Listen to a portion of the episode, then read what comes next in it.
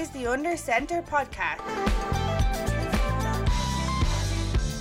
Hello and welcome to the Under Center podcast. I'm your host, Darren Marr, and I am joined by two of the newest narrators for the upcoming Hard Knocks series on the Dallas Cowboys, Jake Woolhead and Fionn Malloy. Lads, Liev Schreiber has been fantastic the last few years doing uh, narration, but who better than a Giants fan and a Washington fan to do narration on the preseason camp for the Dallas Cowboys?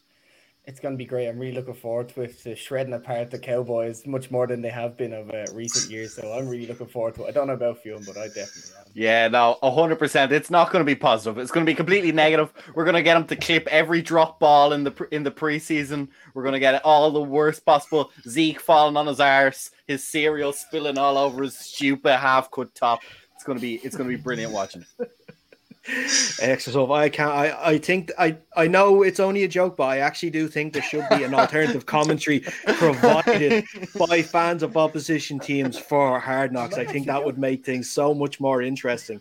I think like back home back home here, like uh, on on the football that they play over on this side of the pond, remember they used to have the the fan commentary for Sky yeah. Sports and stuff. Yeah. That's what they should do now for for Hard Knocks. I think we just uh, stumbled across a fantastic idea, but apart from stumbling across fantastic ideas, we are also on the home straight of our off season series. We have just two teams left to talk about, and it's actually the two Super Bowl teams from last season to talk about. Later on in the week, we'll be talking about the Tampa Bay Buccaneers, but tonight, our sole focus is on the Kansas City Chiefs, the reigning AFC champions. And we have uh, on the show today uh, JP from the Chiefs uh, Focus First and 10 podcast and the Chiefs Focus Twitter page. JP, it's great to have you on. How are you?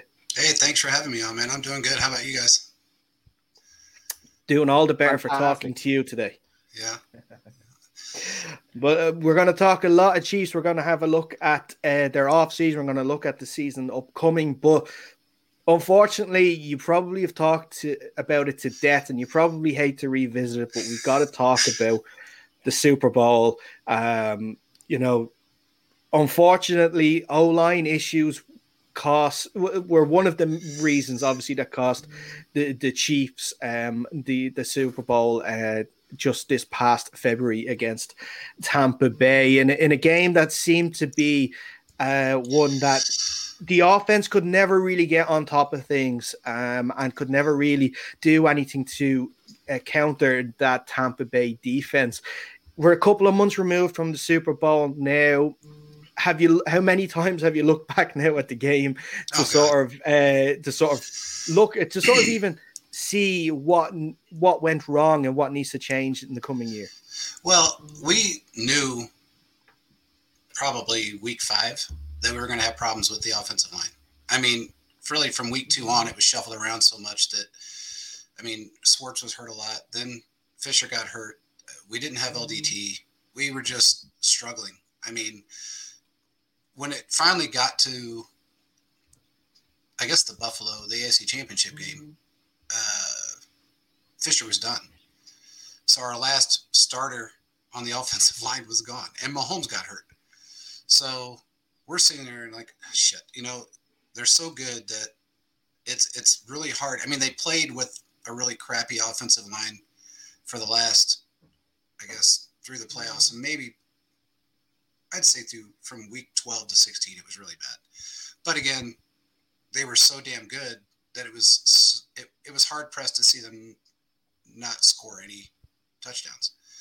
But again, going into the Super Bowl, you're going against a top two defense and a third and fourth string offensive line that really had no clue what they were doing, trying to protect a guy that's injured in Mahomes, and he still did. I got to tell you, I mean, statistically, he was better than than other than touchdowns. He was better than Brady. He had better numbers than Brady, but he always has better numbers. Most guys have better numbers than Brady. I mean, when you really, it all boils down to it. I mean, people can say what they want. Some jack off on Twitter today got mouthy with me about Brady, and I'm not the one to deal with when it comes. To, I can't stand that fucker. Excuse my language.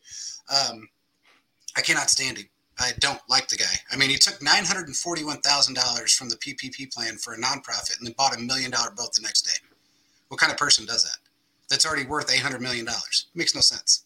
But regardless, um, you know, you had a referee that named her kid after Brady in the Super Bowl. That was a conflict of interest. Um, multiple late flags. You know, every time Mahomes did something or our defense did something, flag. They waited until the play was done, then threw a flag. So it's like, you know, it mimicked the 18 AFC championship game against Brady to a T. The difference was is that we couldn't score. He had a better defense in Tampa than he did in, in, in the 18 AFC championship game. And Brady lives on defenses, if you've noticed. I mean, they're getting rid. They're, one of their wide receivers is trying to be traded right now because he don't want to be in New England anymore. But he didn't do shit with Brady. And, and everybody's, well, it's his fault because he wasn't any good. No, it's not.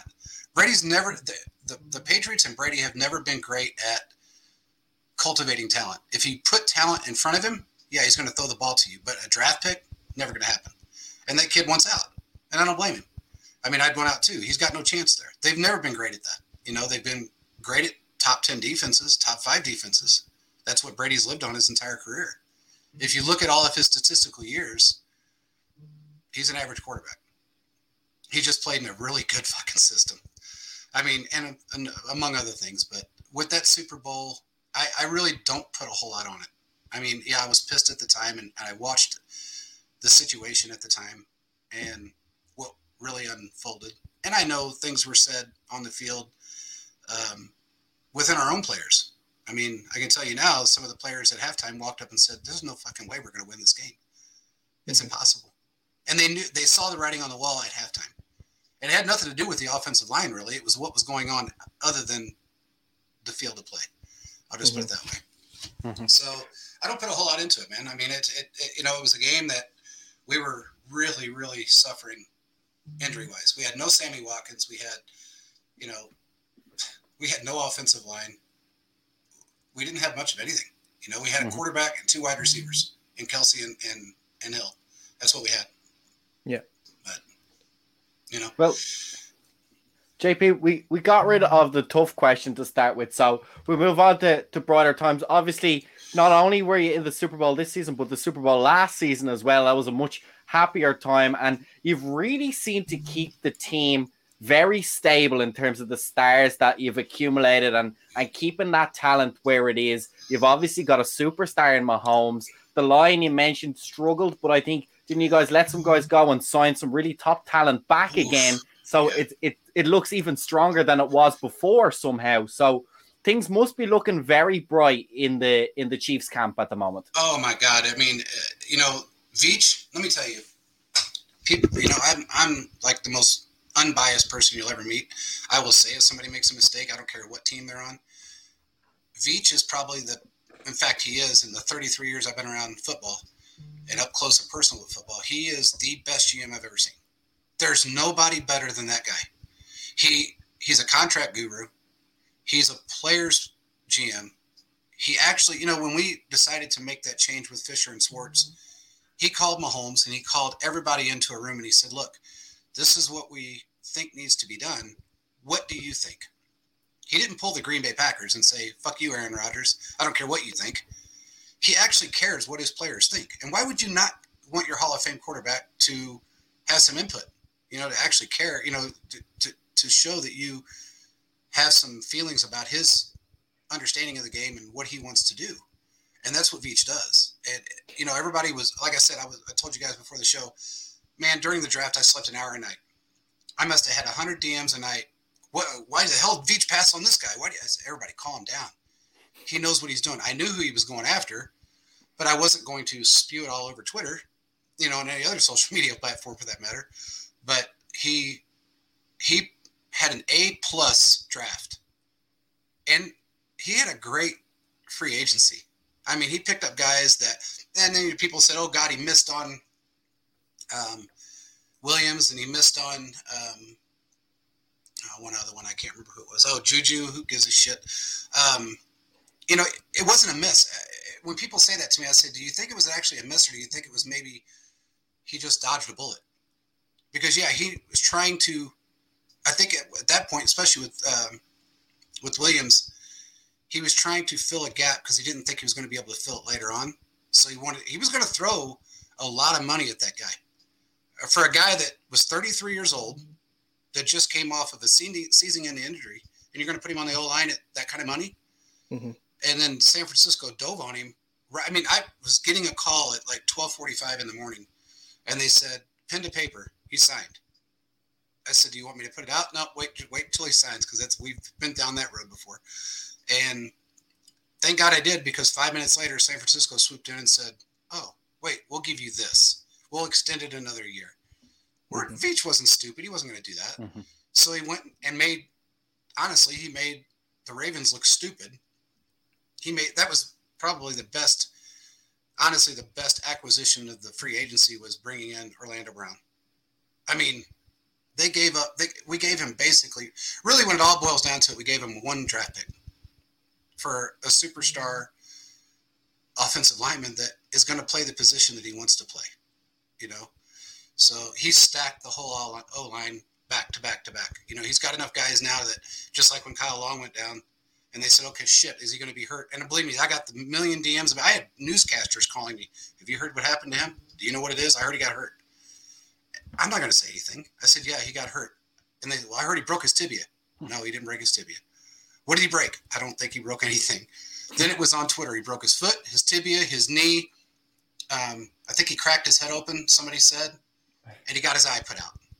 All these motherfuckers said all this crazy shit. And I'm like, where are you getting this information at? Because I wasn't around for this, and I'm talking to guys that are on the field when this shit happened. Jeez, I, I want to see the tackle that does all that damage in one go. That's shit. an, I mean, that's he an get hit by a fucking impressive truck or something? I mean, I thought he got hit by a truck. I thought, man, he crossed the street, fucking trash truck got him. I didn't know. I mean, but um, yeah, Orlando Brown cool. rolled on him. Maybe that's the only that's the only chance that get, Yeah, that no happened. shit. I mean, you know, and Orlando Brown, I gotta say, has become. It's almost like he's played here for the last three years. It's crazy how he adapted to this team so quickly. It's almost like he he belonged. Well, he does belong here. I mean, he's really done a great job transitioning, and he's happy. You know, he's happy to be here. And you know, I hear other things that he has said about his former team, and it makes me laugh when I hear it because, I mean, what he's saying and what we've all thought is actually true. You know, so it's kind of like, eh, this is good stuff. So it's it's it's nice, nice to see. But you know, he's done a great job with. V's done a phenomenal job. Him and Andy pulling in the right players, getting him acclimated, and getting him ready for a starting position. You know, it just that's what they do. You know, that's what their mo is. So Yeah, and, and like you were mentioning, the, O line seemed to have been a, a point of emphasis in the offseason to improve, and they've definitely done that. Like you've mentioned, you've mentioned Orlando Brown, you've mentioned um, uh, other names that uh, you didn't get to mention. Just uh, Joe Thuney, um, Oh, yeah. Austin Blythe was a it was a sneaky good yeah, pickup. definitely. Um, but on uh, on the draft side of things, I think the the pickup that really uh, caught my eye the most, and I think is a really really good one because um I I didn't we didn't get the chance to speak about it before, but I'm a Seattle fan, and this was a player that I was hoping that they were going to get in the second round, and that was Creed Humphrey. Oh God. He is a play who's going to um, probably be your center for the next 10, 15 years. Guaranteed. Um, he he is a fantastic player, and um, it was him and, and Quinn Meinerz are two players that I was looking at for hoping Seattle would get, but obviously um, Humphrey went went to uh, Kansas City. Yeah, great pickup. I mean, that's again Veach, you know, pulling up, pulling somebody out that a lot of guys just kind of ignored. You know, a lot of a lot of teams just uh, why him. You know, I mean, it. it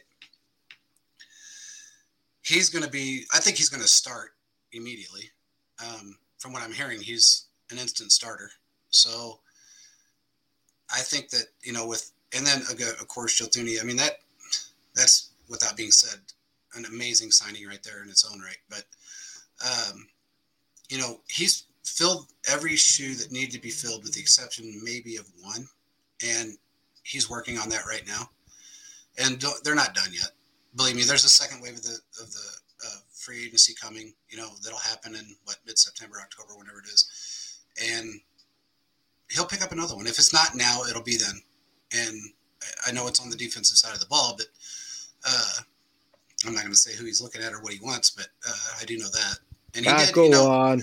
No one's going to listen to it. It'll be fine. yeah, yeah, sure, yeah. I've heard that bullshit before. Um, let me tell you, uh, you know who is absolutely um, going to be a star on the defensive side of the ball, and I think people are underrating him completely. Jarran Reed from Seattle.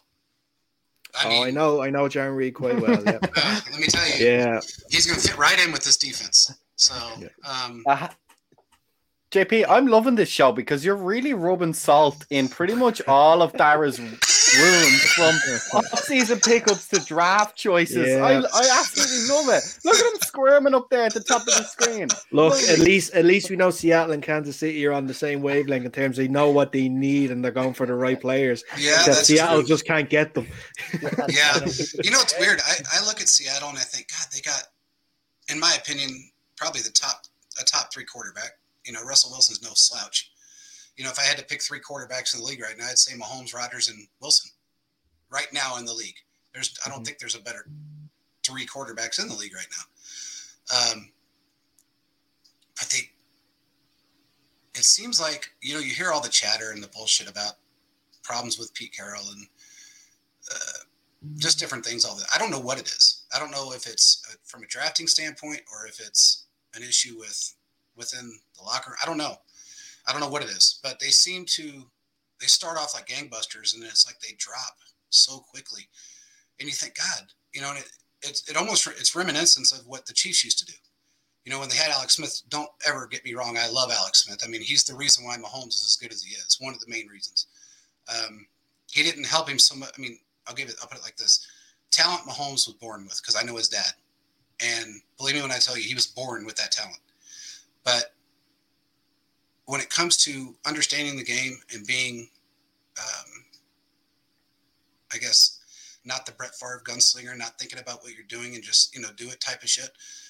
That's all Alex Smith. He taught him all that, and that was something that Alex didn't have to do. He could have pulled the Joe Flacco and said, "Not my job," but he didn't do that. You know, he knew that kid was taking his job, but he still did everything he could to help him.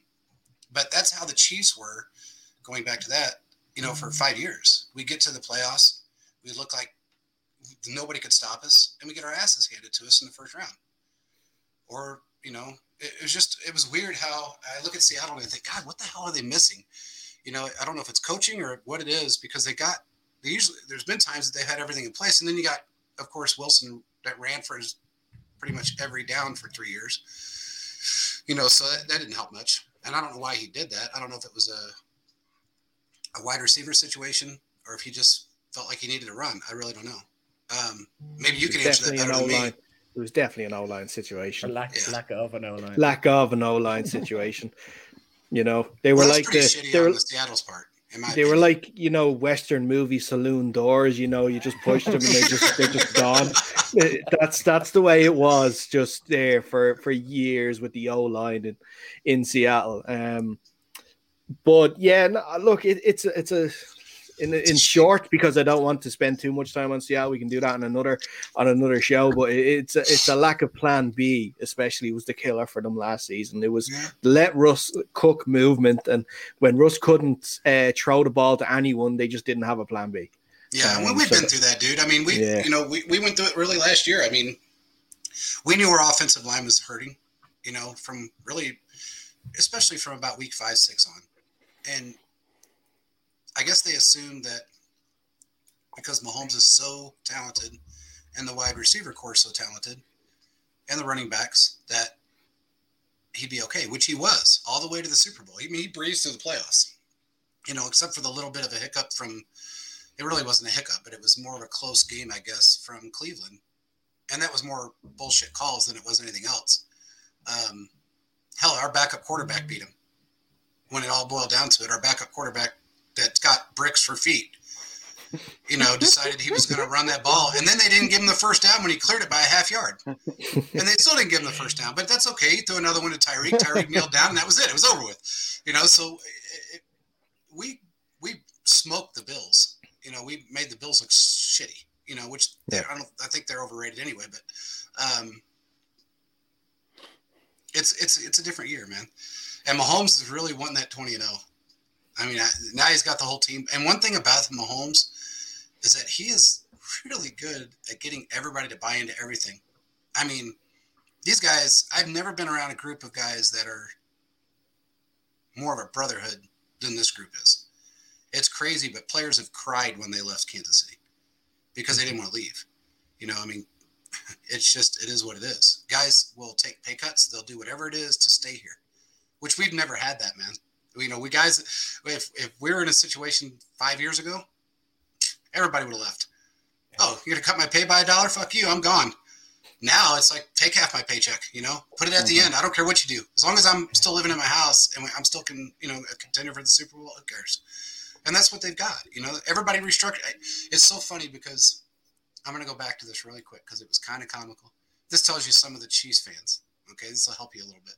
When I told you guys off the show that some of the Chiefs fans are a little off, um, and sometimes I think they're just trolls from other teams. I'm not real sure, but it's hard to tell sometimes. But anyway, um, in 2000, let's see, I guess it was the 19th season in October. Um, everybody kept bitching about how are we going to pay Mahomes? How are we going to do this? How are we going to do that? And I had already found out that Sammy and seven other players decided to restructure. So I put it out there and I said, you know, you guys are whining about shit that doesn't need to be whined about. He's him along with six, seven other players are going to restructure unless one of them gets taken. And man, I had some large outlets come after me. You're out of your fucking mind. I've never heard that. I said, well, it's because nobody said it you know, and at the end of the season, Sammy restructured, six other players restructured. One of them got went to Washington, and I think it was Washington. Isn't that where Kendall Fuller ended up? Yeah, uh, yeah, he four did. year, yeah, forty yeah. million dollar deal. Yeah, I wanted him back, by the way. Um, so he's a good he's a good corner. I'm happy we got him. You know what? He's a better safety. People don't mm. realize it, but he's a damn good safety. I mean, we we moved him from outside to inside. Oh my God, what a difference he made you know, it was hard to watch him walk away, and I was hoping we get him back, but that didn't happen. So, yeah, um, but you never know. Things can change, but uh, um, he's he's great. I mean, you know, and, and, he was willing to restructure. So, and then again, this year it happened. Chris Jones, you know, all these guys, Travis Kelce, a bunch of guys restructured just to help the team, and it's going to happen again. We're going to sign an extension more than likely with Tyrann. It's about 90%, 95% done. And you got Frank Clark. That we don't know what's going to happen with him yet, but um, he just can't seem to stop carrying guns, Uzis, um, in a state that you're really fucked if you carry a gun in it. But uh, it's not like here. You know where I'm at, you can walk around with a freaking AK-47 and we say shit to you. But you go, you go there and you got a gun in your, you know, the guns in the front car, the clips in the middle, and the bullets are in the back. They're going to give you a felony. Mm-hmm, and he already got caught once with a gun and he gets caught with a fucking Uzi in his car. So you know, regardless of whose gun it was, he's saying it was the security guards. It may have been. Who knows? But you shouldn't have in your car. It's yeah. that simple. Yeah. You know, I mean, you just got a hundred and five million dollar contract, dude. Put the guns away. Stay at home. You know, if you got yeah. if you're that worried when you leave, stay at home. It's that simple. It's 105 million. You're pissing down the drain if you get put in prison over a stupid ass gun that didn't even have a bullet in it. It was the clip was not even in the gun. Mm-hmm. There's no. It wasn't even chambered. So that's how bad it is in California. They don't believe in guns, man. But um, it just kind of is what it is. But yeah, man. I mean, it. it I, I think you're going to see a different Chiefs team. They're they're very they're so motivated right now, just from all the bullshit about Tom Brady. They are more motivated than ever right now. I mean, we're going to see what happens, but that's what it looks like. Hey, JP, I have one guy that I'm really excited about that I love on the Kansas City Chiefs is Clyde Edwards Helaire. Um, obviously last year he had what I think 803 rushing yards, four touchdowns rushing. He's just a guy I think is, is perfectly suited to be on the Chiefs defense, our Chiefs mm-hmm. offense. What's it? What do you think of him? What I'm excited to hear your opinion on him. Oh, Clyde is sick, sick runner. The one thing about him, he he does remind me of Kareem in some ways, but he has his own style that I can say is. Um, how should I word this? He he can do a little bit more than Kareem could. Um, he's he can run up the middle, which Kareem was not the greatest at. He was great on the outside corners, and you could barely bring him down. Clyde's the same way, but he's got more. He's more versatile. He's got a lot more versatility than I think uh, Kareem did.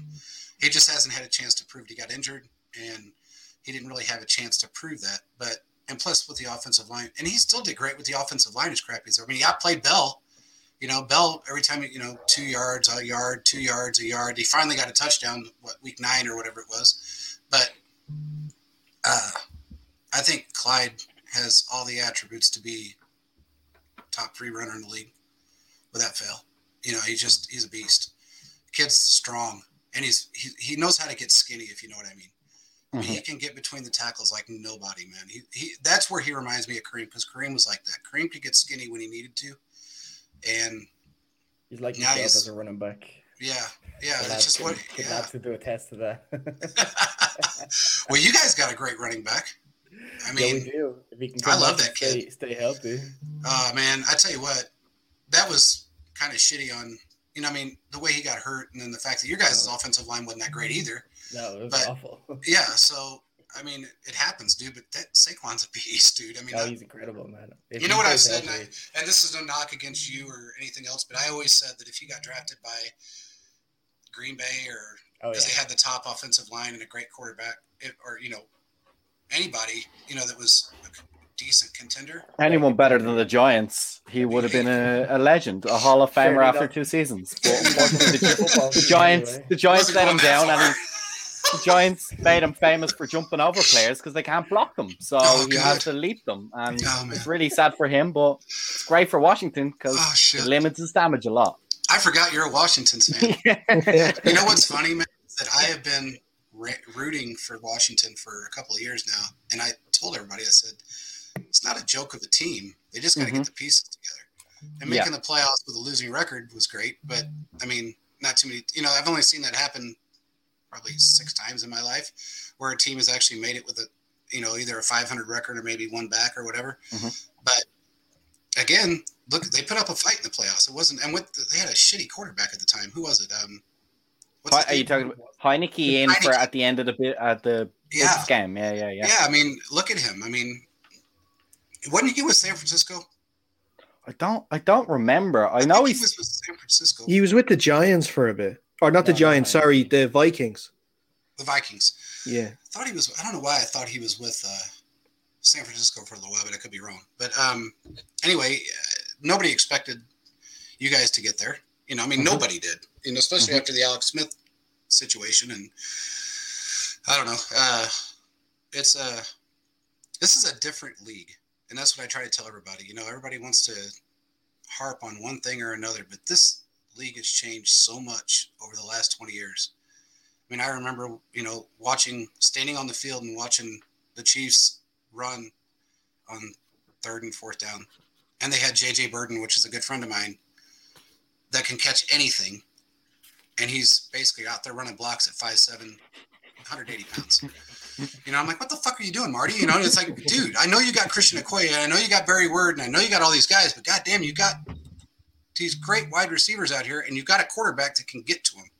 Mhm. So why not do it? Oh no, we got to run. Marty had a yeah, philosophy. ground and pound. Oh man, he had a philosophy for everything. That guy. He was. Hmm. he had a philosophical comeback to everything he said, no matter what it was. I mean, it, you could say it's cloudy out, and he will tell you why it's cloudy, and the best part about it being cloudy.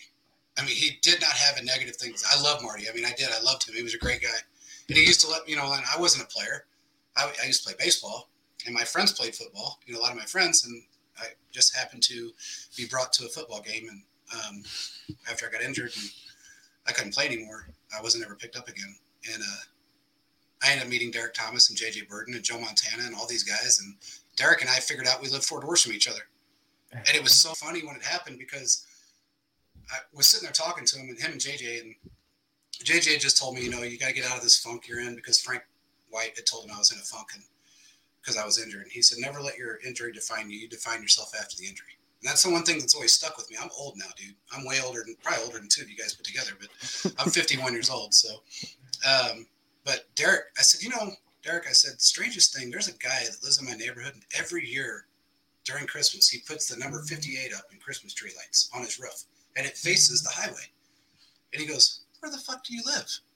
And I said, um, I live, like, I was telling the neighborhood, and he goes, Okay, what's your address? And I told him, It's called the Cliffs. It's an area in, in Kansas City. And I told him, and he goes, Man, you live four doors from me. I said, You put your own fucking numbers on your roof, dude? And he goes, I said, Wouldn't you think that would draw attention to you? And now everybody knows where you live. And he goes, No, that's just the opposite. He goes, They probably think I'm some crazy fucking fan like you did. We were best friends after that until the day he died, man. It was crazy, dude. He was, he was the funniest guy ever. Oh, well, but well, anyway. you- we're, we're gonna uh, wrap it up here soon, uh, JP. As much as we would uh, like to keep talking, actually, we probably could keep talking all night about about football. But before we do, we we you did mention a little bit about the the defensive side of the ball and and some possible new additions. And um, I, I listened to to your last podcast, and and you mentioned two position groups. Um, especially, and that was uh, defensive tackle and corner as two areas that the Chiefs could look to improve on before before the season starts. Now, I know you don't want to give the names out, but if I give a few names, you can tell me if I'm hot or cold. okay. Um, look on the defensive line, I, I'm looking at the likes of Geno Atkins or Jurrell Casey, or or in the corner position, you know, you got Richard Sherman or um, Nickell Robey-Coleman. They're two names that I looked at too as well. You're pretty. You're kind of hot on the on the uh, corner side. I know that they had discussions there. Go on, go on, Dara, Yeah, analyst. Had some had some discuss. They've had some discussions. I'll put it that way. I won't go any Yeah. further with anything else other than they've had discussions. But Yeah. Yeah, uh, We don't want to push yet, but we're, no. Um, and as far as defenses, you were kind of you were warm for a minute and then kind of cold. Um, oh, okay. yeah, but that's not your fault. Um, that's more of a player fault. That means not. That means Dara. It's not Geno Atkins. It's Geno Smith going in on defensive tackle. well, you got fucking you got Tebow playing tight ends. I mean, I don't think we we discussed this on our last podcast. We think he's a he's going to be the world's strongest armed water boy, and he's going to be just launching water bottles in from the sideline. We don't don't reckon he's going to make a roster spot somehow. Hey, you know what? If anybody could get him acclimated to some degree, would be his coach. I mean, Mhm. you know, he's Mhm. had him before. He knows him very well. I mean, I don't know that. I don't know. You got a guy that's 38 years old that's wanting to play a, a edge rusher right now. So I mean, it's it's it's and these guys. I guess apparently he had two or three teams that reached out to him and want to see him play. You know, want to work him out a little bit. So it's not unheard of. It's just this is a younger guy's game right now, and they're not everybody's James Harrison. You know, not everybody can come out and play until they're 38, 39 years old in that position. You know, I don't know many guys that could. Um, but you know, the Chiefs do have a couple of other players that they're interested in, and I don't know how well that's going to work out. But um, again, Veach is the guy that beats to he, he marches to his own drum. I mean, it's like okay, this is what I'm offering. If you want to play for a Super Bowl team and you want a chance at a ring and move further in your career than just fat paychecks and you know basically nothing, you know, then come play for us because this is what you're going to get. But the one thing that I can tell you guys that Veach's biggest attribute is he doesn't give a rat's ass about big names as long as they fit within our system. And that's something that we haven't had in 30 years. Carl Peterson, big name guy, he didn't give a shit if they were on crutches. If they were on a walker, he signed them because they had a name. Marcus Allen, Joe Montana. I mean, not that Joe Montana was bad, not that Marcus Allen was bad, but these are guys that came out in at the tail end of their careers after injuries because they had a name, fill the seats with asses. Let's move forward. We don't care if we make it to a Super Bowl or not. I mean, it's been 50 years, dude. 50 years before we hit the first Super Bowl again, you know, and now we've been to two and pro- probably going to go to three in a row.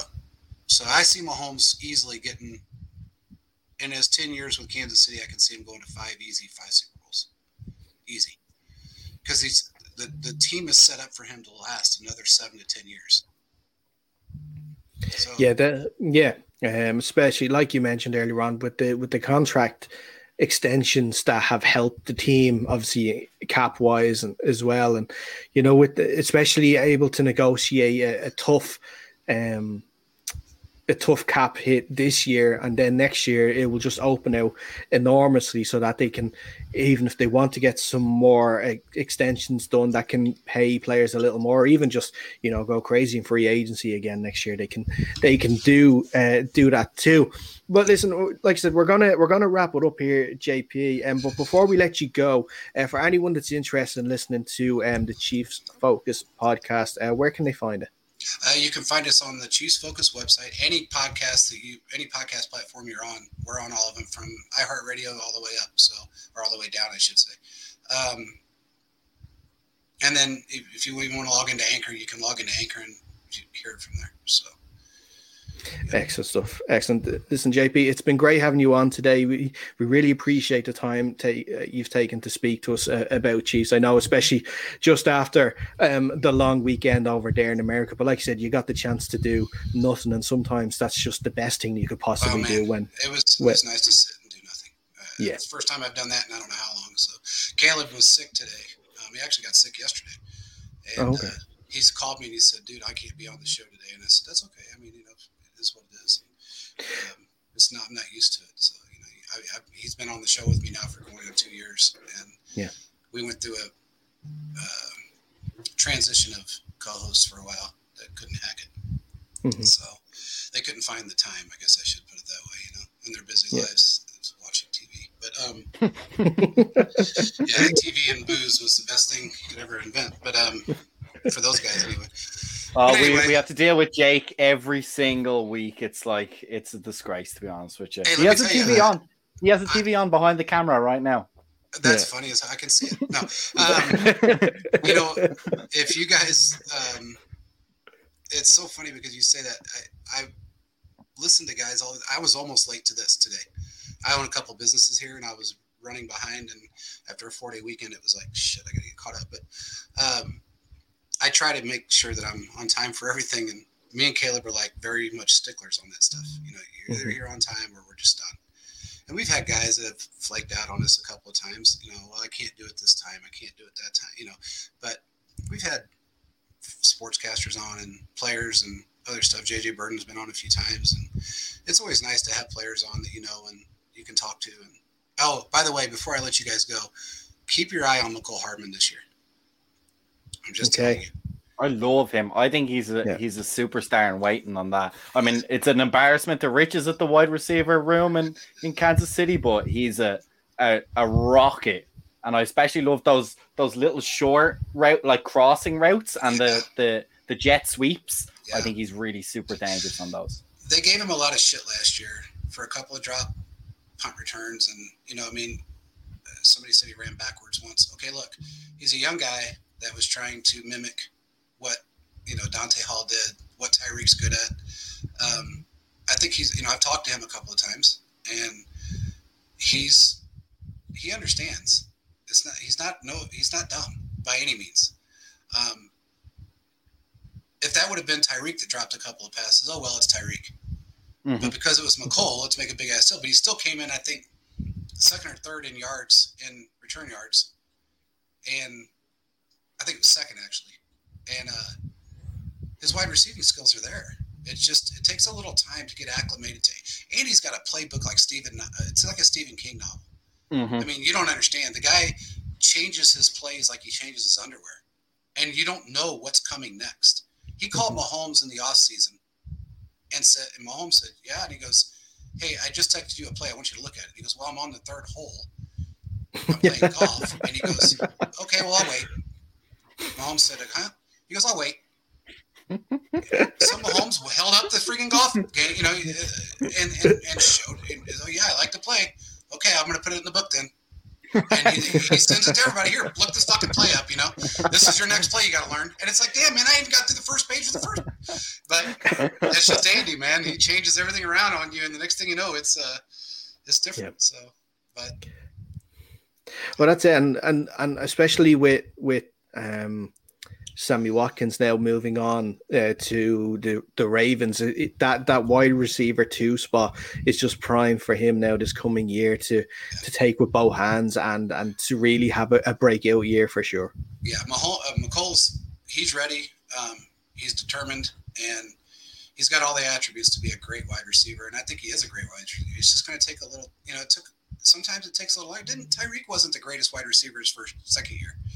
You know, he was a special teams guy. Yeah, he was great on special teams, but he wasn't number one wide receiver. You know, in fact, when he went to the first Pro Bowl, they had him down as a, wide, a punt returner, a punt mm-hmm. specialist, or return specialist, I should say. So, in fact, I think they almost had that all the way up until 18. They still had him put down as a return specialist when he had already done phenomenal things on the field as a wide receiver. It just takes time, especially in Andy's play in his in his mind. If you, I, I couldn't imagine being in Andy's mind. I mean, if I was a fly on the side of his skull and wondering what goes through his brain, on a, I don't think a guy ever sleeps. I don't know how he could. I really don't. The guy's, I mean, he must dream plays up, and then wakes up, writes them down, goes back to sleep. That's the only thing I can think of with that guy. Because he just he shits out plays in the morning, and it's like, damn, where the hell is this coming from? He just, but he takes stuff from Pee Wee all the way up to college, and he intertwines them together, and then he pulls something out of 1940, and he goes, "Oh, I like the way that looked in 1940. Let's put that in this play as well." And everybody's going, "How the fuck are we supposed to do this? We don't have like pigskins and fake helmets and no pads, you know." So, but Andy does it. I don't know, man. He's he's probably I don't know of a better coach than him. I mean, Belichick's right on this cusp. I think Belichick doesn't have the player skills, the, Hmm. the player attributes, you know, as far as being like the, the, the player's coach. You know, Belichick is more, if you don't like it, get the fuck out. Andy's not like that. Andy's more, well, let me show you how this works. And he will show these guys how it works. So you just got to look at it from that standpoint, you know? Yeah. But anyway, Yeah, we, we yeah, and we look forward to to seeing uh, some more plays uh, this coming year. And once again, JP, thanks so much for for talking to us. I know, like you mentioned, Caleb was a little under the weather today and he can't make it, but I'm sure we'll be speaking again at some point, if not before the season starts, definitely during the year. So um, hopefully he can um, make it onto the show then too as well. Definitely. And why don't you guys come on our show, man? I mean, anytime you're ready, come on Anytime. our show. Yep. We'd Yeah, love we'll- to. We'd love to. We'll DM Any you. Anytime, anytime, anytime at all, we'll be there, and we can uh, we can talk about how uh, how similar the Seahawks and Kansas City are now as well, um, and say how they're, how they're going to be in the Super Bowl this coming year against each other. Well, you Yeah, got two that- teams that are right there, and then you got two teams with the other two guys that are maybe gonna. Make a We're in the we're in a different league, but we're close enough as You're well. getting Yeah, we there, can man. have I some mean, it discussions just about it. time. I mean, it's how it is. It just takes a little time, and a little time, and a little bit of you know energy and um, dumb luck. Patience, patience as a Lot of fan. A lot of patience. Hey man, we waited 50 years, okay? Yeah, you guys I fucking know, won I a know, I Super. Bowl against Brady, so I don't want to hear that shit. Let's hope that Patrick Mahomes doesn't fall off the cliff like Russell Wilson. Yeah, no. Oh, shit. Ah, oh, you're bringing the cliff into this again. Oh, yeah, that was rough. You know, That Russell's was rough gone. right there.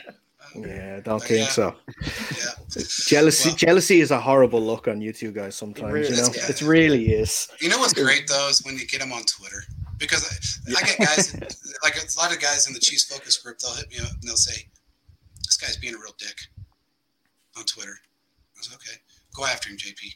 Well, I go after him in a way that it's so funny because I, I don't know why they do this, but they say I'm very good at going after people without making. I don't say anything that's very negative, but I make them look really stupid when I do it. So Mhm. when I do that, they shut up.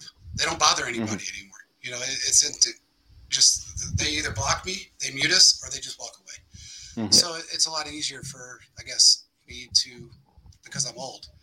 I'm able to articulate my words a little way in a ways that maybe uh, most guys don't understand, and they just say, "What the fuck did you just say?" Or I just make them look really ignorant. I don't know which one it is, but it's a lot of fun to do when they really come after. Especially what's that name? Cody Raider, Raider Cody.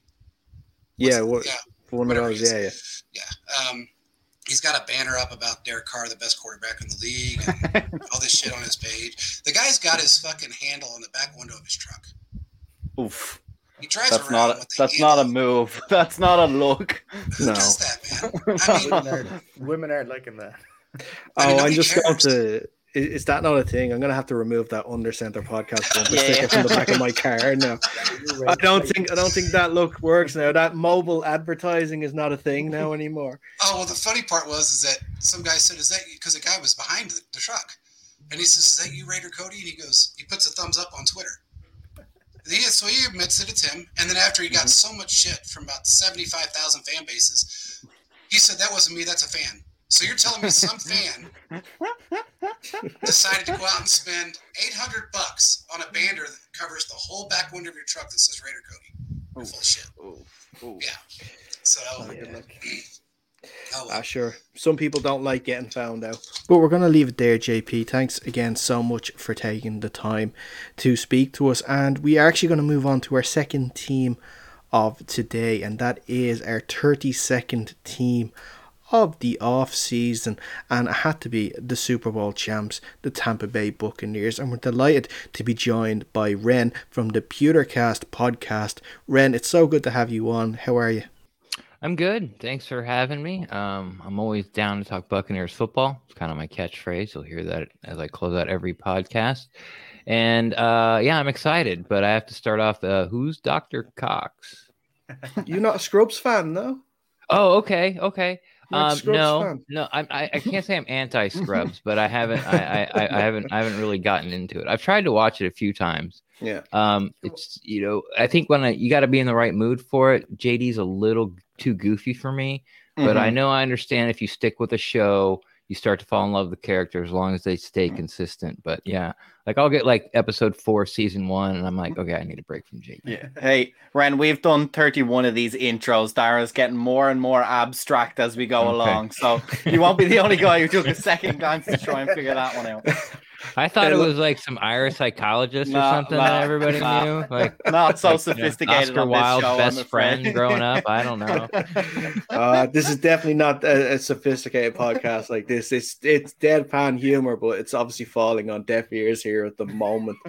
But Like, well, like most of your intros, Sarah. well, well, look, it's it's better than a D and D one anyway. But sure. Uh, before we actually start the podcast, if you are watching us on YouTube or you're watching us actually uh, live on Twitter, can you please hit like? If you're watching us on YouTube, subscribe to the YouTube channel as well, um, so you can uh, keep be kept up to date with all of our latest shows. If you prefer the audio side, we do have an audio podcast there. Just search for Under Center Podcast wherever you get your podcast. You'll find the show there too. Um, also on the social side of things, facebook.com forward slash undercenter pod, Instagram and Twitter are both the same at Under Center pod. Like I said in previous shows, we're on the quest for a thousand. We're getting there slowly and steady. and we should hopefully get there before week one of the regular season. Um, if we can get up before the Thursday night game, which will obviously is going to be the Bucks and the Cowboys, it'll be fantastic. It'll be a double celebration. NFL is back, and the show has a thousand followers too. So definitely reasons to celebrate. But let's get actually into some talks uh, for about the Buccaneers and their uh, off season so far. Um, and we normally like to talk a little bit, Ren, about the previous season and sort of things that went right and went wrong. But there's not a lot of things that went wrong uh, in Tampa Bay last year. Super Bowl champions. But I actually want to take it back to week five of the regular season last year, and that was Did we the play the Thursday- Seahawks week five? No, Okay. uh, fortunately, I should say not. In week five, that was the Thursday night game um, that you lost at Soldier Field against Oh, the yeah. Bears. Mhm. Reports came out after that that the relationship between Tom Brady and Bruce Arians maybe wasn't as good as uh, people would have hoped. Uh, and maybe Arians would have been moved on, if not at the end of the season, at some point during it. But he stuck in there, the Super Bowl champs. But did you have sort of any doubts, especially after some of those early losses and some uh, performances, that okay, maybe this relationship isn't going to work out? Uh, no, I didn't. Um, now, I'm not poo pooing on the idea that maybe there was some friction there between them.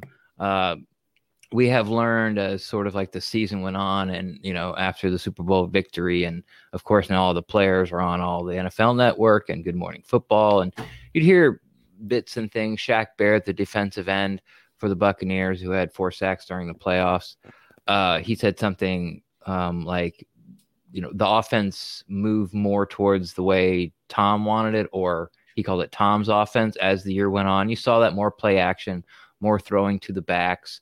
uh, sort of trying to keep ahead of the chains uh, instead of like on first down running the ball between the tackles, which we did for the first you know eight weeks. First down, oh Leonard Fournette or Ronald Jones, right up Ryan Jensen, the center's butt. You know, second and nine. Here we go.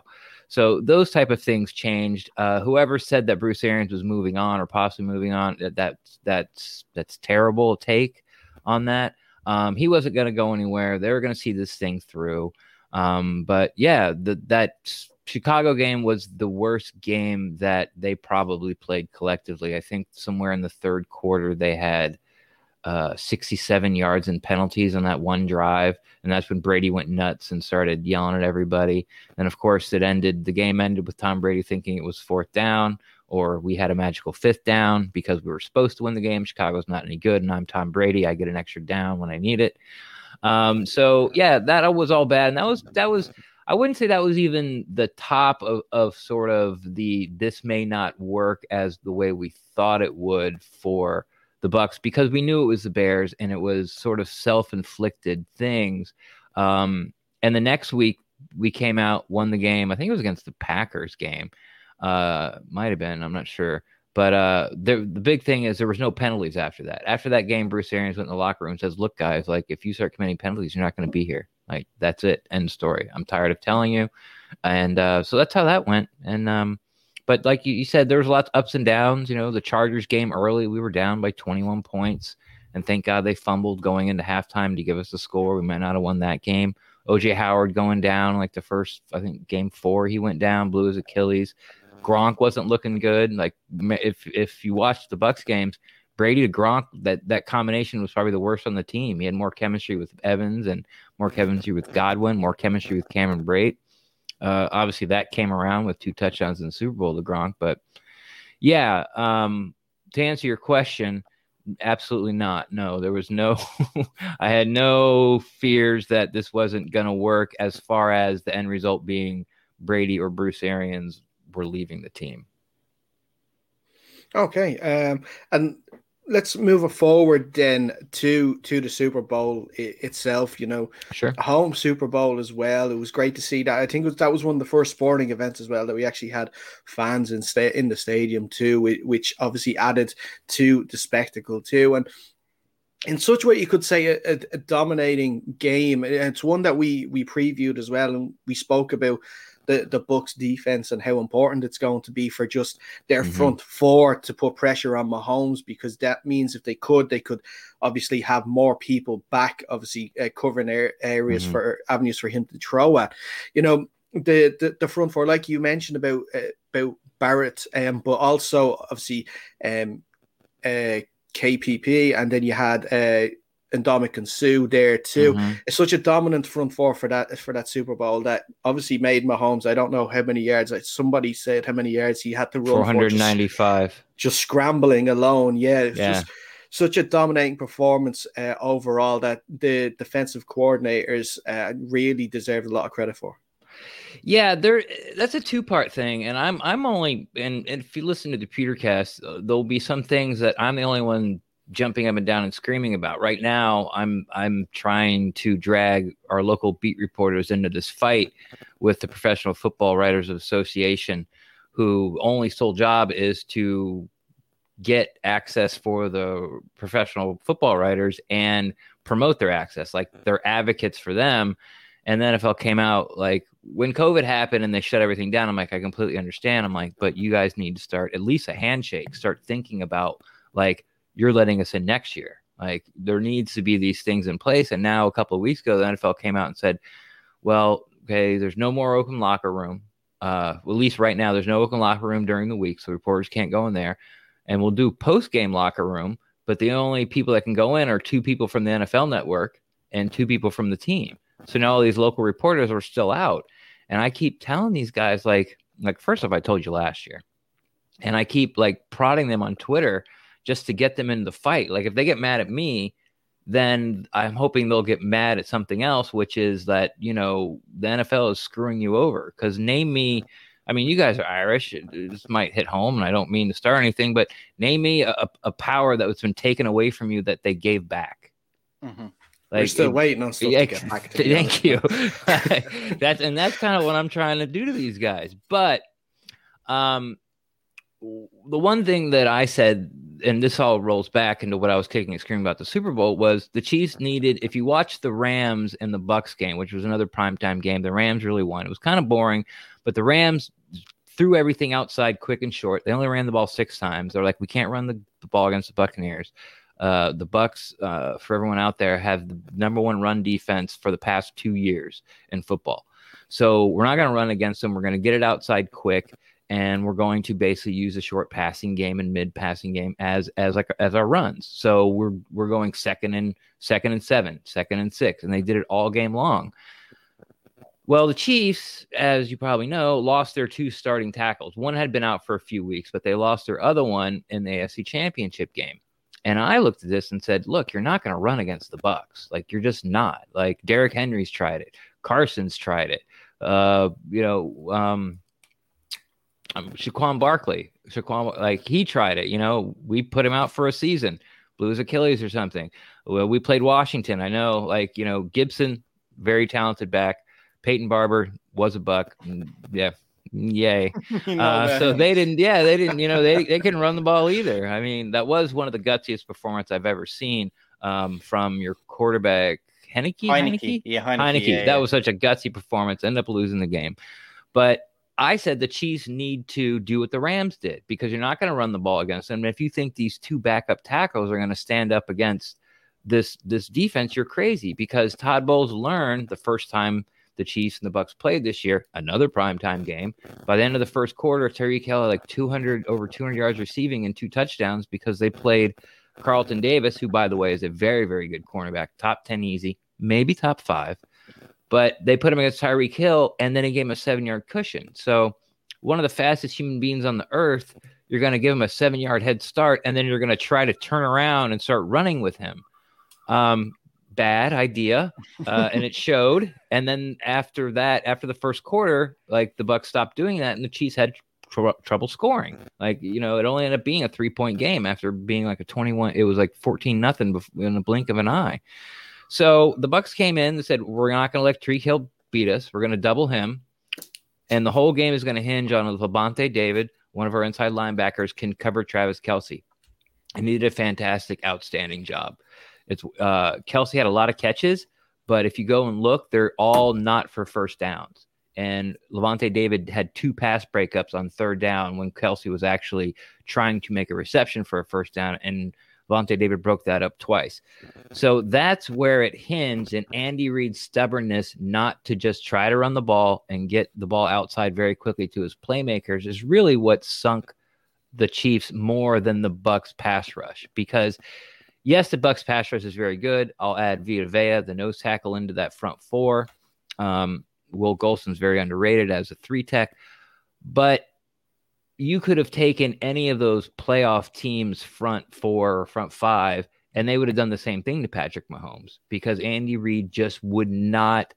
He kept like 400. Patrick Mahomes, we said it. He ran, he scrambled for 495. He scrambled for 500 yards before he threw the ball during the game because he kept trying to push the ball down the field. He would just say, We're going to do what we do. Our guys are better than your guys, but they're not. They just mm. and it's just because of the tackles, and and that's really where where the game hinged. And you know, holding the Chiefs without a touchdown in the Super Bowl, it's like I just I don't I I don't I don't understand. I don't get it. And like no one pregame talked about it.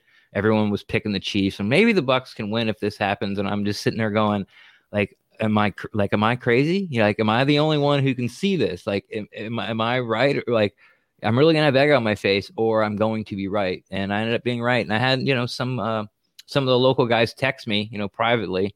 Uh, no shouts out on Twitter, but privately, like, you know what, you were right. Like, you were the only person I heard saying that, and you were absolutely right. And I was like, I appreciate it. Thank you very much.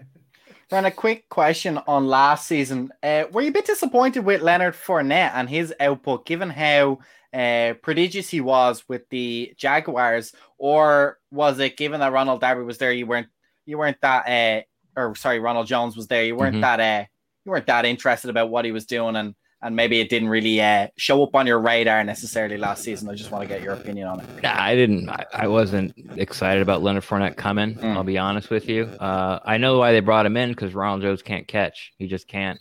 I mean, obviously he can catch, but at an NFL level, as a guy that can swing out of the backfield on third down when you need the drive to go, he had seven drops last year. Oddly enough, so did Leonard Fournette. So neither of them can really catch. Uh, Fournette's fine. Um, I think people who really haven't sort of followed his career think he's a lot better than he is because he had a lot of hype at LSU, but he also had a lot of injuries. He got to Jacksonville, really didn't do anything till this last year where they threw him the ball like 90 times, you know.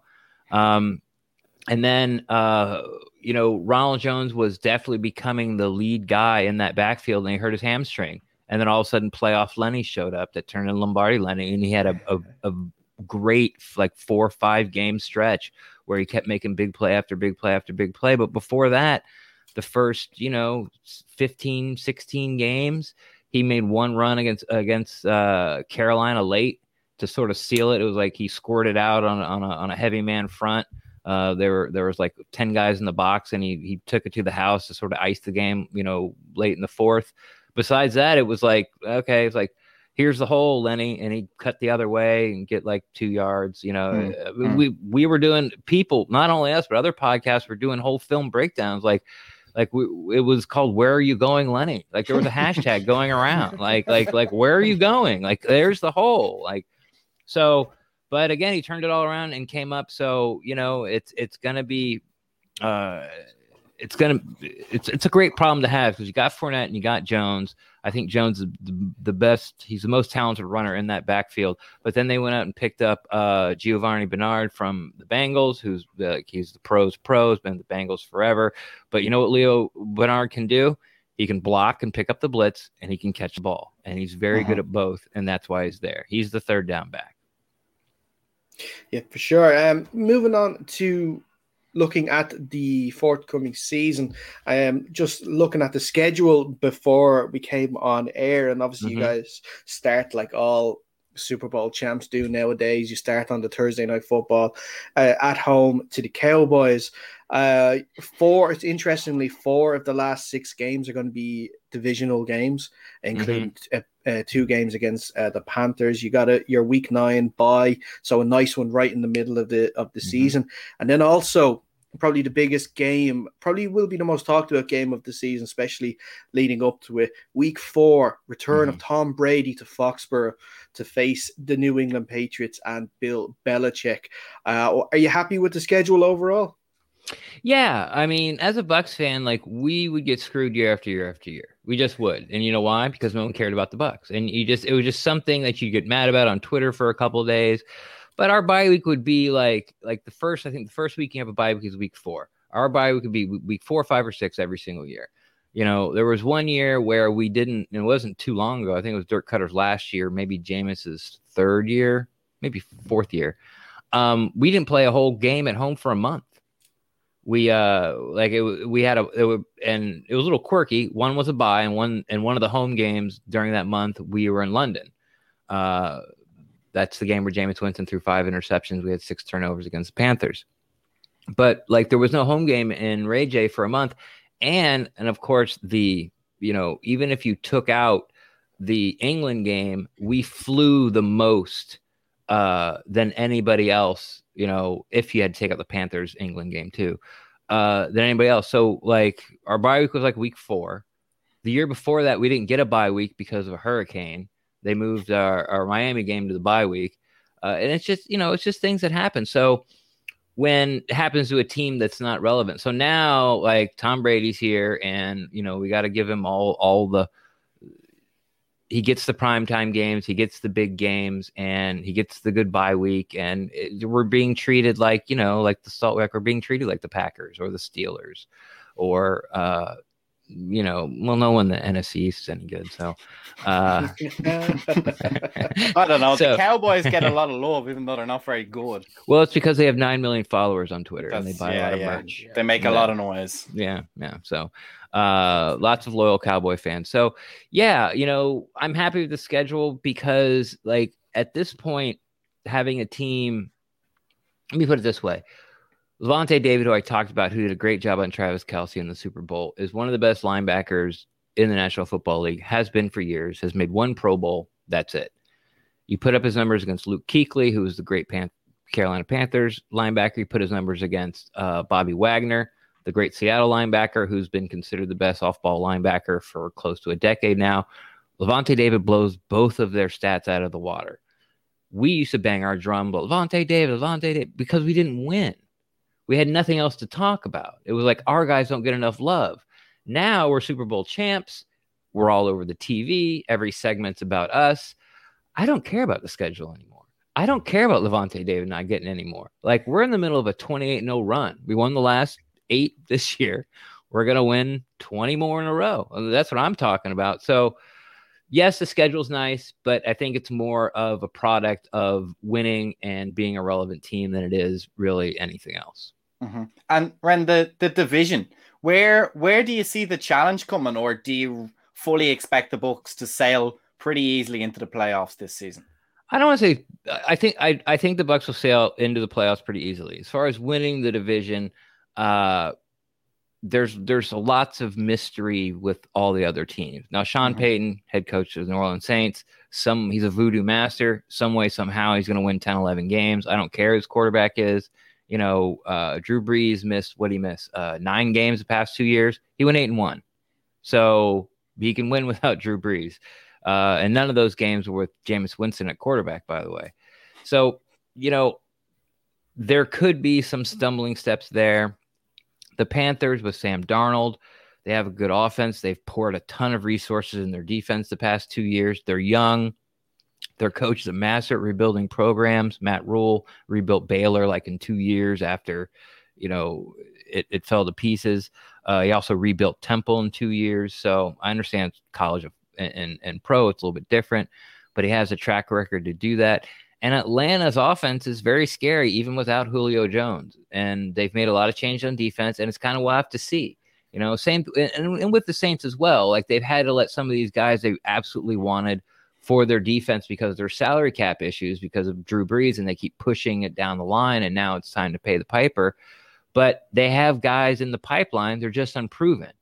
So if they play like rookies or you know guys that are just starting, then you know, the Saints may end up go, only winning eight, nine games, but they have, but the Saints is a tier one coaching staff. They're excellent. So you think that they could at least salvage some type of, of season being uh, greater than the sum of their parts. Uh, but I don't think anybody in the NFC South is going to make a serious playoff uh, run besides the Buccaneers. So, do I think they're going to win division? Yes. Is it going to be easy? Probably not. You're going to lose some games you don't think you're going to lose, even though I just said we're in the middle of 28 0 run. Uh, you know, Atlanta's going to win some games you didn't think they were. Panthers could be better. The Saints could be better. Uh, so, but yeah, uh, I think the Bucs are just gonna. It's it's a bit. It's not if we make the playoffs. It's going to be like you know, what week are we going to clinch a playoff berth? Mm-hmm. Is it is it sorry, Jake. I was just going to say there. It is it realistic to aim for the number one seed next season? Yeah, for sure. I'd have to, or we'd be in a twenty-one and zero oh run, or no, twenty-nine and zero run, because then because the whole thing about going twenty-eight and zero is you get the first, you get the buy, and if you're undefeated at the end of the season, seventeen and zero, you're you're going to get the buy. So yeah, I mean you, no one's gonna say it. No one's gonna be like, "All right, like, like, hey, you know, team comes together first day. We're shooting for the number one spot. You know, we're shooting for a bye week for the playoffs because if it doesn't happen, you're in the playoffs, but it seems like your season's a failure. But uh, but yeah, but you know, secretly, yeah, that, that's the shot. Everybody wants to do that, though, right? I mean, every team's shooting for the playoffs, and okay, where do you want to be in the playoffs? Well, we'd like that first week off. I mean, everyone's shooting for it, so I wouldn't say it, it's out of the realm to say that they're shooting for it, but it's it's not going to be anywhere near their focus or sort of like the rallying cry or mantra for the year. I don't think the Giants are shooting for it. Giants are always shooting for the stars. and the way the uh, NFC East works, we'll probably end up on top this year because we don't have. Yeah, yeah, six and six and eleven. Yeah, it won't be a number one seed in the NFC anyway. That's for sure. no, no, I'll take uh, I'll take a uh, cha- uh, division win. I'll take you a couple of division wins and a division title. I'll do all that. Um, Ren, I just want to take you to the draft this year, and obviously with your first round pick, you picked the uh, the linebacker Joe Tryon, and the guy that I actually really want to talk about is Sure. Kyle Trask. You took with your second round pick. Sure. That's who I'm interested to take get your opinion on. Like, is it a good pick for the books Do you think he's going to sit behind Tom Brady and learn a few things and then start the following year, or where do you think the, the books are going with that pick? Well, uh, they've been looking at a quarterback for the past two drafts. Uh, even when they, uh, you know, when it was sort of undecided. Well, yeah, they did. They- yeah, they had Tom Brady last year. The draft just didn't fall to him.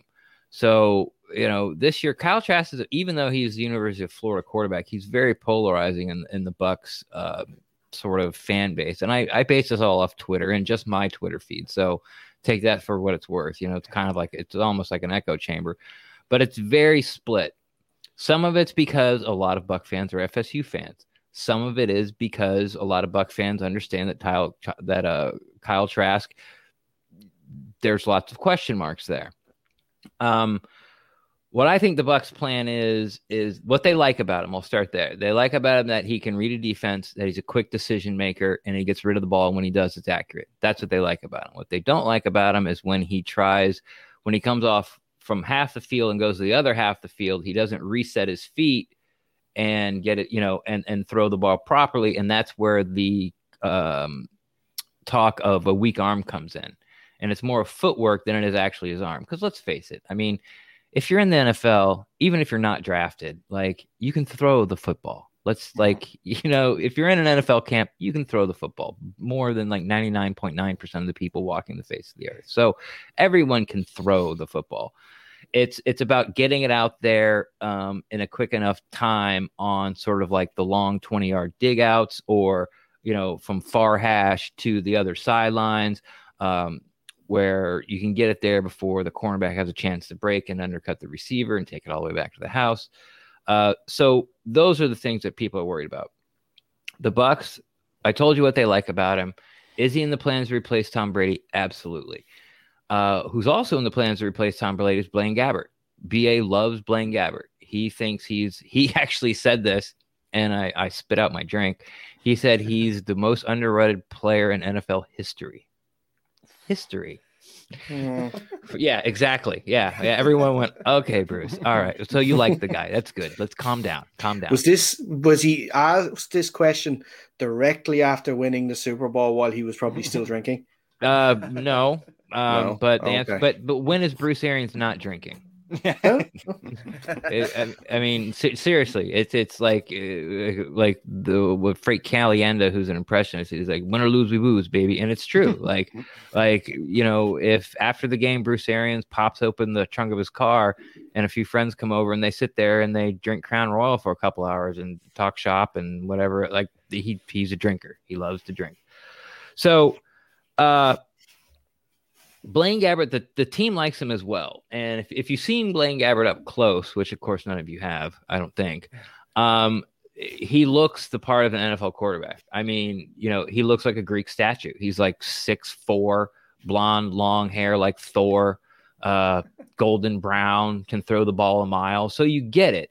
And then you start to look sort of at his career where, where he had like he had seven offensive coordinators in six years.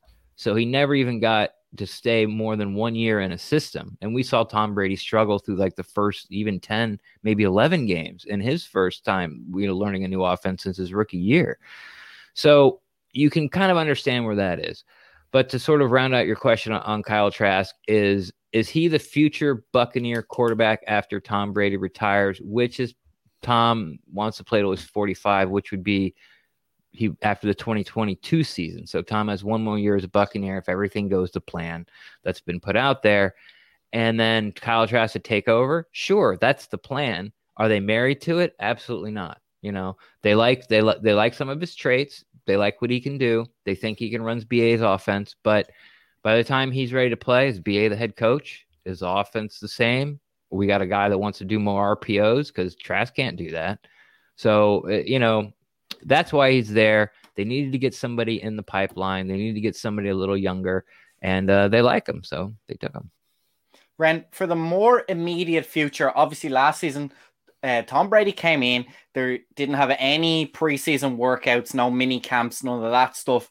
This season, he has had all that. He's had his guys around him. Obviously, famously, he was organizing practices and stuff in, in local high schools and that kind of thing. But they've had the full organized preseason this season. Right. Uh, how do you expect the offense to look, or do you expect it to change at all, given that towards the end, like you mentioned, all the players were kind of calling it Tom's offense. It really sounded like he had it the way he really liked it. So, mm-hmm. do you mm-hmm. expect it to look broadly similar to what we saw last season? Yeah, I do. I think it's I think it's going to be the same.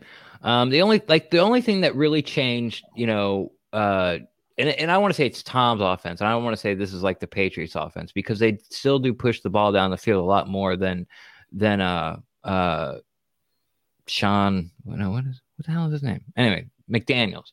Josh does, McDaniels. Yeah, uh, with New England. So it's it's the sort of like in between the splash plays instead of like oh, first down, let's throw it for 30 yards. Second down, let's throw it for 30 yards. Third down, let's throw it down the field for 30 yards. Like, well, if we get one of them, we're in business. So it's more of a methodical way to sort of march down the field. But you know, people are talking about, and I know I'm a Bucs fan, but people are like, you know, like the word like best offense ever, most high scoring offense ever. Like these things are being thrown around. Um, you just got to look at at at the, at their rooms. Like the running back room is Leonard Fournette, Ronald Jones, who maybe a lot of people don't know about, but I think he's underrated. But it, to be fair, he had a atrocious rookie year. Uh, really started to come around last year. I, again, he's the most talented runner in the room. And then you have like an eight-year vet in J.R. Bernard, whose best traits are picking up the blitz, blocking, and catching the ball. You go to the tight end room. You got Gr- Rob Gronkowski. You have O.J. Howard, who can't stay healthy. He's been injured every single year. But I was going on record saying that in this offense, OJ Howard was going to be the guy that that that broke out. He was going to be the guy that was uncoverable, and he looked like that through the first three or four games where he blew his Achilles. So, and then you got Cameron Brate, who just keeps taking pay cut after pay cut because I guess he doesn't want to move. Um, you know, they sign him for nine million, comes back, hey, we're gonna we're gonna, we're gonna give you six, and then he comes back like, how about two? I mean, he he's like he's he's he's dumped about $11 million back into the Buccaneers salary cap because he likes Tampa. But he's got great hands, um, never drops the ball, always where he's supposed to be. He's not really going to run away from anybody, but he's get enough separation. Be, and that's your third string, you know, tight end. You know, our, you know, our third string, our fourth string running back is a guy they drafted in the third round two years ago. The offensive line, Tristan Wirfs, if you're paying attention to NFL, maybe the right best right tackle after his rookie year, probably was the best right tackle in the league. Alex Cappa, who's the right guard. Uh, there's this incentive thing for rookies that the NFL does where you're kind of plugged into this algorithm and it tells you if you've outplayed your contract enough to get paid. Alex Cappa made the most money when plugged in that algorithm. When they play plugged all the everybody on the rookie contract in that algorithm and it spit out this person needs to be paid this much money at the top of the list, making the most money was Alex Cappa. Ryan Jensen was a big free agent signing a couple years ago at center. Had a bad year uh, when Bruce Arians' uh, uh, coaching staff got here, which is a, another tier one coaching staff. I really can't talk about how enough about how good they are. He skyrocketed. Some people think he's the best center in football. Ali Marpet, another very underrated player who's a top five guard in the NFL, but just hasn't got his accolades yet. And then Donovan Smith, who Buc fans have been banging on forever, and I get it. He's inconsistent. Uh, he's up and down. But since BA's team has gotten here, he's gotten had his two best years and he continues to improve. People like PFF just came out and put the Bucs offensive line top five.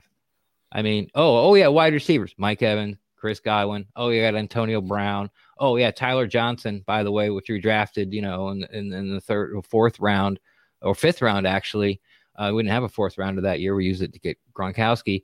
Uh, you know, he made plays during the playoffs, can't get on the field. Scotty Miller, remember that big touchdown against Green Bay? He did the same thing against Vegas. He can't get on the field. And, and so tell me where tell me where the weakness is on this offense and tell me how they're not going to score 30 points a game. Tom Brady's not going to turn the ball over. No one's who's going to drop it. I it's, it's who's going I mean really, I mean And then, Yeah. you know, things, yes, things will happen. People will get injured and all that kind of stuff. And all that could possible. And I, you know, and I could be absolutely wrong. But if you're going to lay a bet that the Buccaneers offense scores 30, averages 30 points a game, are you going to bet the over or the under? Mm-hmm. Yeah. I always bet the over anyway. Doesn't There matter the team. I'll always bet the we over. want to see exciting I like to see exciting football for sure. But I, I actually, uh, Ren, before we let you go, I want to ask about actually um, the ownership um, and Yeah. the Glazer family. Oh, family here we go. because uh, because over here, obviously, we have close. I'm very ties to the interested in how they're viewed over there. Yeah, we have close ties to the UK, and obviously they own Manchester United Football Club over in Manchester. And we saw there a couple of months ago that there was a big protest movement against the Glazer family, including one day storming the stadium and having a, a match to be cancelled just because of how This was the, over the dis- Super League, right? it was over the Super League, exactly. okay. Yeah, yeah. Um, so it, it and look, I am a Man United fan as well, so I've sort of ha- been paying close attention to the Glazers' ownership since 2005, and you know, this is probably the first time they've fans have really made a big effort to sort of, you know, try and try and force their hand a little bit. Sure. Um, so they're kind of seeing poorly there. How is the family seeing over in Tampa? Um, probably, obviously, right now everything is rosy, but before Right. this past season, you know how how had things been um, with the Glazers and the Tampa Bay Buccaneers? Well, let me say this first that the way that the Glazers are visible and uh, active in, I don't know how they are active in the community for Manchester United. Uh, not. They're not okay. No, Well, the way that they're they're not too visible. They only give like one interview a year. But I've heard that the Glazers have given like one since they've owned the team, Man U. So Yeah. like you got like so as a fan being over there being a Man U and things aren't going as well or like you know I don't like how this is going or my ticket prices are going high or why the hell did you trade this guy and having getting no answers whatsoever because they refuse to talk that frustration can build and build and build. And you know quite honestly if you saw one of them walking down the street you'd probably choke them to death with your bare hands. I get it. Over here it's not that like they're they're not super accessible. Uh it's sort of like a four-headed monster that runs it after malcolm passed away. Malcolm glazer is the guy who actually bought Mhm. man u and bought the bucs uh and I, I i know there's joel glazer and I don't really know all their names but there's three brothers and then Avram is one of them as well. yeah. So Yeah. like you don't get a lot of it, but but Darcie Glazer Kassewitz, who's you know been married, uh, she's very upfront. Um, and you always see her at like charities. They're very big into promoting uh women in sports, girls flag football. They have this thing every training camp called Women in Red, where women like it's it's it's especially for women. It's not only women, but it's strongly urged that you know if you're a dude, like like don't come. Uh, but but like you get to talk to the head of scouting in the Women in Red event. Like you you can go you can walk up to BA and ask them a question, you know, and then they have like like all the combine drills laid out and they give away these really nice prizes like gift baskets worth thousands of dollars because they got they got you know game tickets and season passes and and weekend getaways to local places. So they do a lot of stuff with that and then um they're in the community they're always giving giving giving. Uh you know they just built the out the indoor facility which was something that people were clamoring for because if you've ever been to florida for nine months out of the year it is the humidity so thick it feels like you're walking through pea soup it's just the way it is everyone's florida oh, it's so great i'm like yeah come here in july see how much you like it like like, all right, like go to North Carolina. It's much better, much better climate there. But so people went okay, there has been a push of people out there that don't like the Glazers and thought they were bad ownership. I never understood why. Like they gave the team everything they wanted. They updated it. They bought them. They they they built this whole new, brand new facility next to the stadium. A couple years later, they built the whole new indoor facility for them.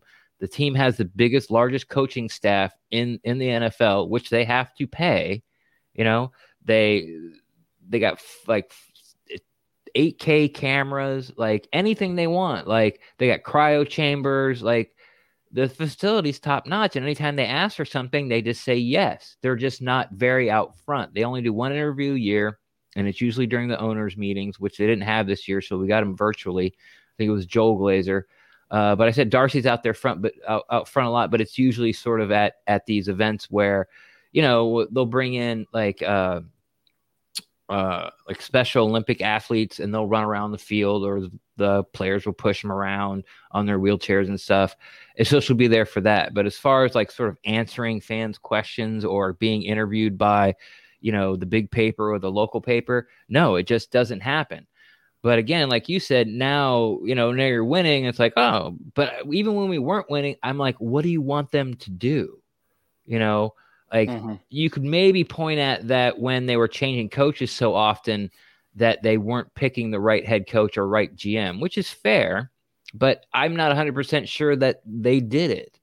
You know, they might have hired a headhunting firm and gave them names, and maybe and maybe they did an interview. Maybe they did pick the wrong person, but I, I don't I don't know if that's enough to say bad ownership. But being on your side of the fence, where you've never heard from them, they don't do anything in the community, and any little thing that goes wrong, and then like and then you're like, yeah, well, we know this tradition that's been around forever where like you know like you know the little parish club can come up and have a great season and, and make the premier league and maybe make a run and because those last four that interchange which i think is brilliant. I think it's a great idea.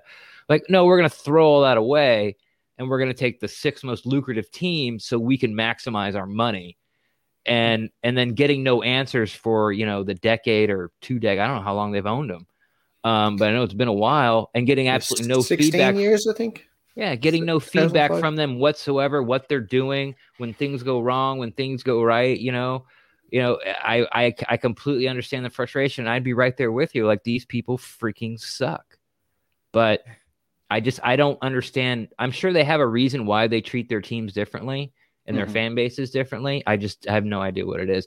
Plus, here's an interesting fact when they do do their interviews, you are not allowed to ask about Manchester United.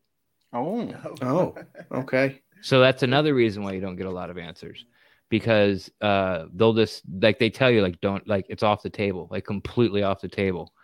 And Mhm. like I don't know if they threaten people with their credentials. Like if you ask, we'll pull your credentials. I don't know, but it is it is definitely made very very clear that you do not ask them. They're one interview a year. you don't ask them about Man U, and you can't ask Darcie about it because she's all in the the philanthropist sort of role with Mm. the Buccaneers, and uh, she I don't, you know, I'm not going to say she doesn't know they own Manchester United. That's stupid, but like you know, she she has. pr- I think personally, I don't think she has any involvement with that whatsoever. Ren, I just have to say this. I'd be absolutely remiss if I didn't bring this up. The uh, my favorite throw from the Super Bowl had to be Tom Brady on the boat, throwing the Lombardi to Cameron Brate. How did you feel about that? How were the fans feeling about that? Because I thought it was brilliant. Yeah, it, I mean, it was awesome. You know, the uh the Tampa Bay Lightning won the Stanley Cup in the bubble up in Edmonton just a few months before, and in, we're in the middle of COVID. And everyone's like, "What are we gonna do for parade?" Like, like I mean, come on. I mean, you know, like you don't win this every year. This this is something special. So they came up with this sort of boat parade, which was a lot of the players were like on jet skis uh, and there'd be like two hockey players on a jet ski, and when they'd ski around and they'd go up and you know there's just the Tampa River kind of goes, I guess, south for a while and then makes almost a, like a U-turn and then and then flows back up north, and that stretch is about two three miles long, and that's where they do it. And then uh, so the boat parade, everyone thought it was cool. We're only you know there's not a lot of cities that can do that, so when COVID was still happening and the Bucs won the Super Bowl, they put that together within two days and you know, it was just it was it was cool to see, and you know, this is coming from a Bucs fan. Like, let me start. I want to go back a little bit. When we signed Tom Brady, or say the Buccaneers time Tom Brady, uh, the Pewtercast had on a beat reporter from the Patriots. We had him on. It's kind of like, okay, what are we getting into here? You know, like you've followed this guy for like five years, been there every day at practice, ask him questions, and he starts out and he goes before I start, I just want to you know that it's my honor and privilege for five years just to ask questions to Tom Brady. And I'm like, what the what? like you're a reporter. Like, what are you Mhm. doing saying that it was your honor and privilege just to ask him? Like, what? Huh? now, one year with Tom Brady, not 21, I can kind of understand where he's coming from. Like, you know, that like like when people say he deflates balls, you know, uh, deflate gate, and the whole fan base comes out and goes, "You leave Tom alone, or we'll, we'll kill you." And I get it, I get it because this guy, he just he's he's clutch. He comes through every time. So, so I get that. So seeing Tom sort of not be interview Tom Brady because he watches interviews, they're terrible. They're just god awful. I'm I fully expect him to start doing a watch commercial next interview. Like, like, oh yeah, well, you know, on that pass, I thought, well, let's see, what time is it? Oh, have you seen my Invictus watch? Because if you follow his Instagram, like, uh, he he he's this he's with this watch company, he promotes it all the time. But you know, sort of let Tom let his guard down, and then when the video showing him of like the third string quarterback holding him up because he was Yeah, he's drunk, locked coming off yeah, the dr- yeah, and he's like. "Rah." it's like, it's like, yes, Tom, yes, you're human, you know. It's like, you know, like my girl, like, you know, I think was Angelina Jolie. Angelina Jolie was on like a talk show a long time ago, and you know, she's like super sexy all the time, and her, you know, she always got duck lips on, and and my girl looks like TV and goes like. Calm down and have a goddamn fudge sickle. Like seriously, like like why do you gotta be like that all the time and i think that was sort of in the same vein it was really nice to see tom like you know and if you saw the video his daughter's like daddy no and he's like "Rah, he rah." he obviously So- had a few fudgesicles himself. yeah so it was yeah so tom brady had a bunch of fudgesicles that had tequila in them like, apparently so yeah it was great the whole boat parade was great i didn't go i watched it live um, on a few different streams like uh, of course, all the reporters were live streaming from their phones, and then a lot of the players were on Instagram live streaming it. So you you got to be inside on the boats, and you know everyone's taking shots. Like they're like the offensive line took a shot with the mayor, uh, you know, and and BA actually, or yeah, BA actually tossed the, the Lombardi to Tom's boat in the first place. Much shorter pass, but yeah, it's just something that's special that not a lot of cities can do. And you know, watching Tom unwind and. Um, I know it's not him that does his social media, but whoever he he has hired to do that, like they're really really good at it, and it's it's the whole thing's just fun. But you know, winning's fun, so I'm not gonna you know Tom Tom Brady's fine. Uh, you know he like he's great. So uh, yeah, I, I'm uh, he's got a lot of supporters. So yeah, that was that was that was a good day. It was a good day. Yeah, I think I think the sun is definitely agreed with with Tom. He's sort of he's definitely um not the sort of robot Tom Brady he was there Yeah. in in New England, especially I think with the uh with the the match, I think that's what they call it, the one that he's doing with Bryson DeChambeau and Mhm. uh, Phil Mickelson and Aaron Rodgers, the little pre pre match video link up they had, just hit uh, taking shots at Aaron Rodgers throughout the whole thing as well. It's just he's just having a great time at the moment. He's just loving life there in Tampa Bay. Yeah, yeah, it, it's good to see, and and I hope that New England fans are happy for Tom, uh, and I hope they're enjoying sort of like seeing this side of Tom. You know, it has nothing to do with me or the Bucs or Florida or that New England's bad or Belichick. Well, probably it is Belichick, but you know, like for them getting to have Tom all to himself, all to themselves for those years, I just hope they can, you know, that they're also appreciating and and, and you know joining in on the fun of, of Tom being able to sort of like be Tom more often than than he's allowed to or used to or felt comfortable doing. For sure. Well, we're going to wrap things up uh, here, uh, Ren. Thank you so much for taking the time to speak to us today. But before we let you go, uh, where can uh, people find your uh, podcast and your socials? Uh, that's a great question. Um, I'm at the Petercast on Twitter. Uh, I think we have a Facebook page, but I hate Facebook. I think it's stupid. It's dumb. It's a monopoly.